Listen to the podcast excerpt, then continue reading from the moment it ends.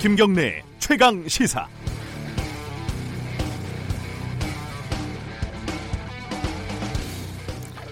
어제 최강 시사 방송에서요.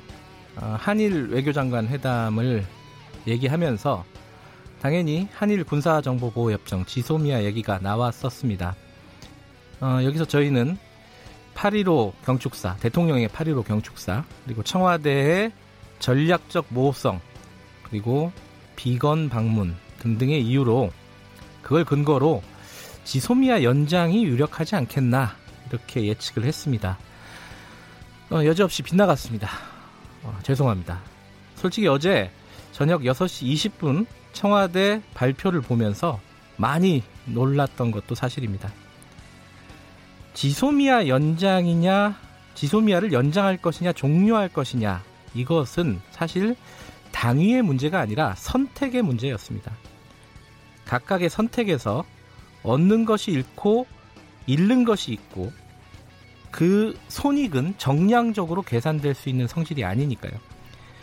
어, 당장의 정치권에서는 찬반 양론이 일고 있습니다. 선택의 문제였으니까 양쪽 다 할 얘기가 많겠죠. 하지만 일단 주사위는 던져졌습니다.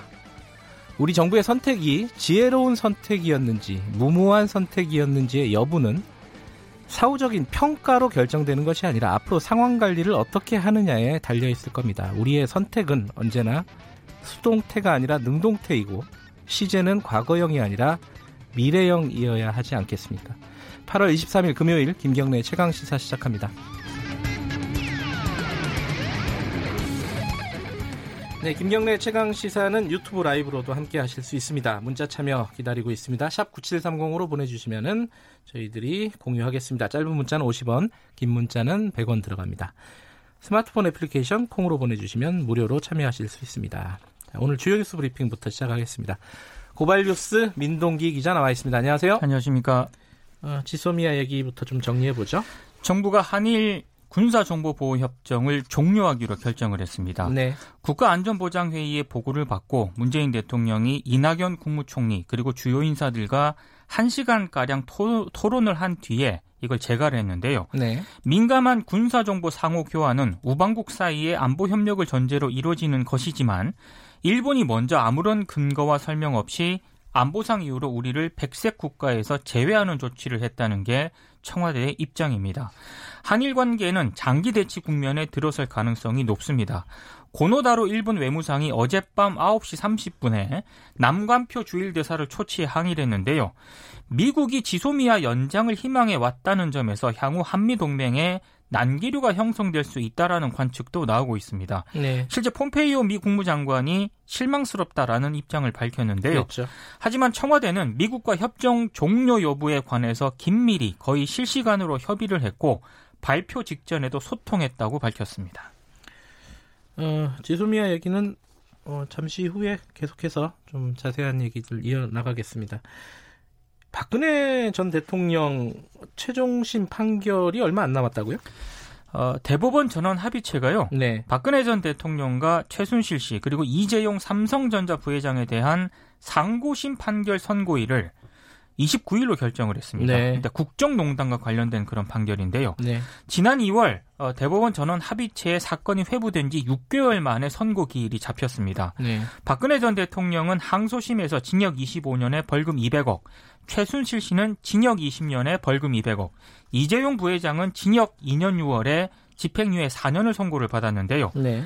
핵심 쟁점은 이재용 부회장이 박근혜 전 대통령 쪽에 제공한 승마용 말 3마리가 이걸 뇌물로 볼 것인가 여부입니다. 네. 34억 정도 되거든요. 네. 박근혜 전 대통령과 최순실 씨의 1, 2심 재판부는 이걸 뇌물로 봤지만 이재용 부회장 항소심 재판부는 뇌물로 보지 않았습니다. 그래서 집행유예를 선고를 했고 이재용 부회장은 석방이 됐는데요. 어, 이번 그 선고에서 이재용 부회장이 경영권 승계를 위해서 박근혜 전 대통령에게 부정한 청탁을 했는지 여부도 이번 상고심에서 최종 결론이 날 예정입니다. 박근혜 전 대통령하고 최순실 씨 같은 경우는 이제 마무리가 되는 거고 그렇습니다. 이재용 부회장은 어, 상당히 관심이 모아지겠어요. 네. 음, 집행유예가 될지 아니면 칠형 어, 징역형을 선고를 받을지 그렇습니다. 이 부분이 이제 뇌물 어, 그 여부에 따라서 결정이 될 것이다. 29일 날 좀 자세하게 알아봐야 될 것 같습니다. 다음 소식은요? 교육부가 한국사학진흥재단에 대한 종합 감사를 했고 어제 이 결과를 공개를 했거든요. 네. 엉망이었습니다. 재단은 임원 3명의 아파트 월세 4,425만 원을 근거 없이 지급을 했고요.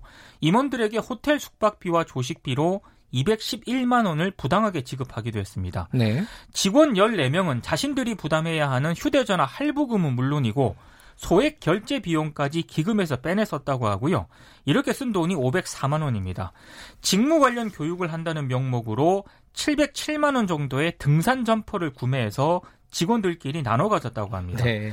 그리고 퇴직 직원 4명에게 기념품을 준다면서 280만 원 상당의 물품을 기관 운영비에서 구매해서 또 지급을 했다고 하는데요. 네. 상황 계획이 불투명한 대학에 100억이 넘는 기금을 융자해준 사실도 적발이 됐고 이건 검찰 수사를 받을 것으로 보입니다. 교육부는 관련 직원 11명을 경고 조치하고 부당 지급된 4,636만 원을 당사자들로부터 환수하도록 했는데요. 사학진흥재단은 정부에서 기금을 받아서 사학의 각종 융자 사업 등을 집행하는 공공기관입니다. 그 돈도 함부로 썼고 일도 제대로 안 했다. 이거네요. 그렇습니다. 예. 사학진흥재단. 마지막 소식은요?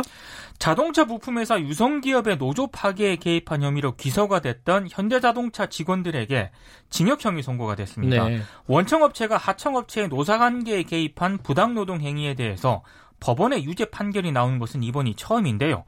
대전지법 천안지원 형사 3단독 홍성욱 판사는 네. 현대자동차 구매본부 최목 과장에게 징역 1년, 엔진 부품 개발팀 황모 팀장과 강모 차장에게는 징역 8월, 그리고 권모 대리에게 징역 6월을 선고했습니다. 대신에 형 집행을 2년간 유예를 했는데요. 이들에게는 60에서 120시간씩 사회봉사 명령도 어, 이번에 법원이 선고를 했습니다. 네. 이들은 그 원래 그 제1노조가 있었거든요. 네. 민주노총 산하 금속노조 산하입니다. 네. 근데 제2노조가 설립된 직후부터 이 제1노조 파괴에 개입한 혐의로 2017년 5월 재판에 넘겨졌는데요. 노동계에서는 법원의 집행유예 선고에 대해서 유감을 또 표명을 했습니다. 유성기업의 노조 파괴 공작은 진짜 유래가 깊죠. 굉장히 예, 깊습니다. 2011년보다 아마 더 거슬러 올라가요. 그렇습니다. 왜냐하면은 저도 한 10년도 전에 취재를 했던 경험이 있는데 네, 아, 이제 이제 유죄 판결을 받았군요. 현대자동차 직원들이. 그렇습니다. 자, 주연수 브리핑은 여기까지 마무리하겠습니다.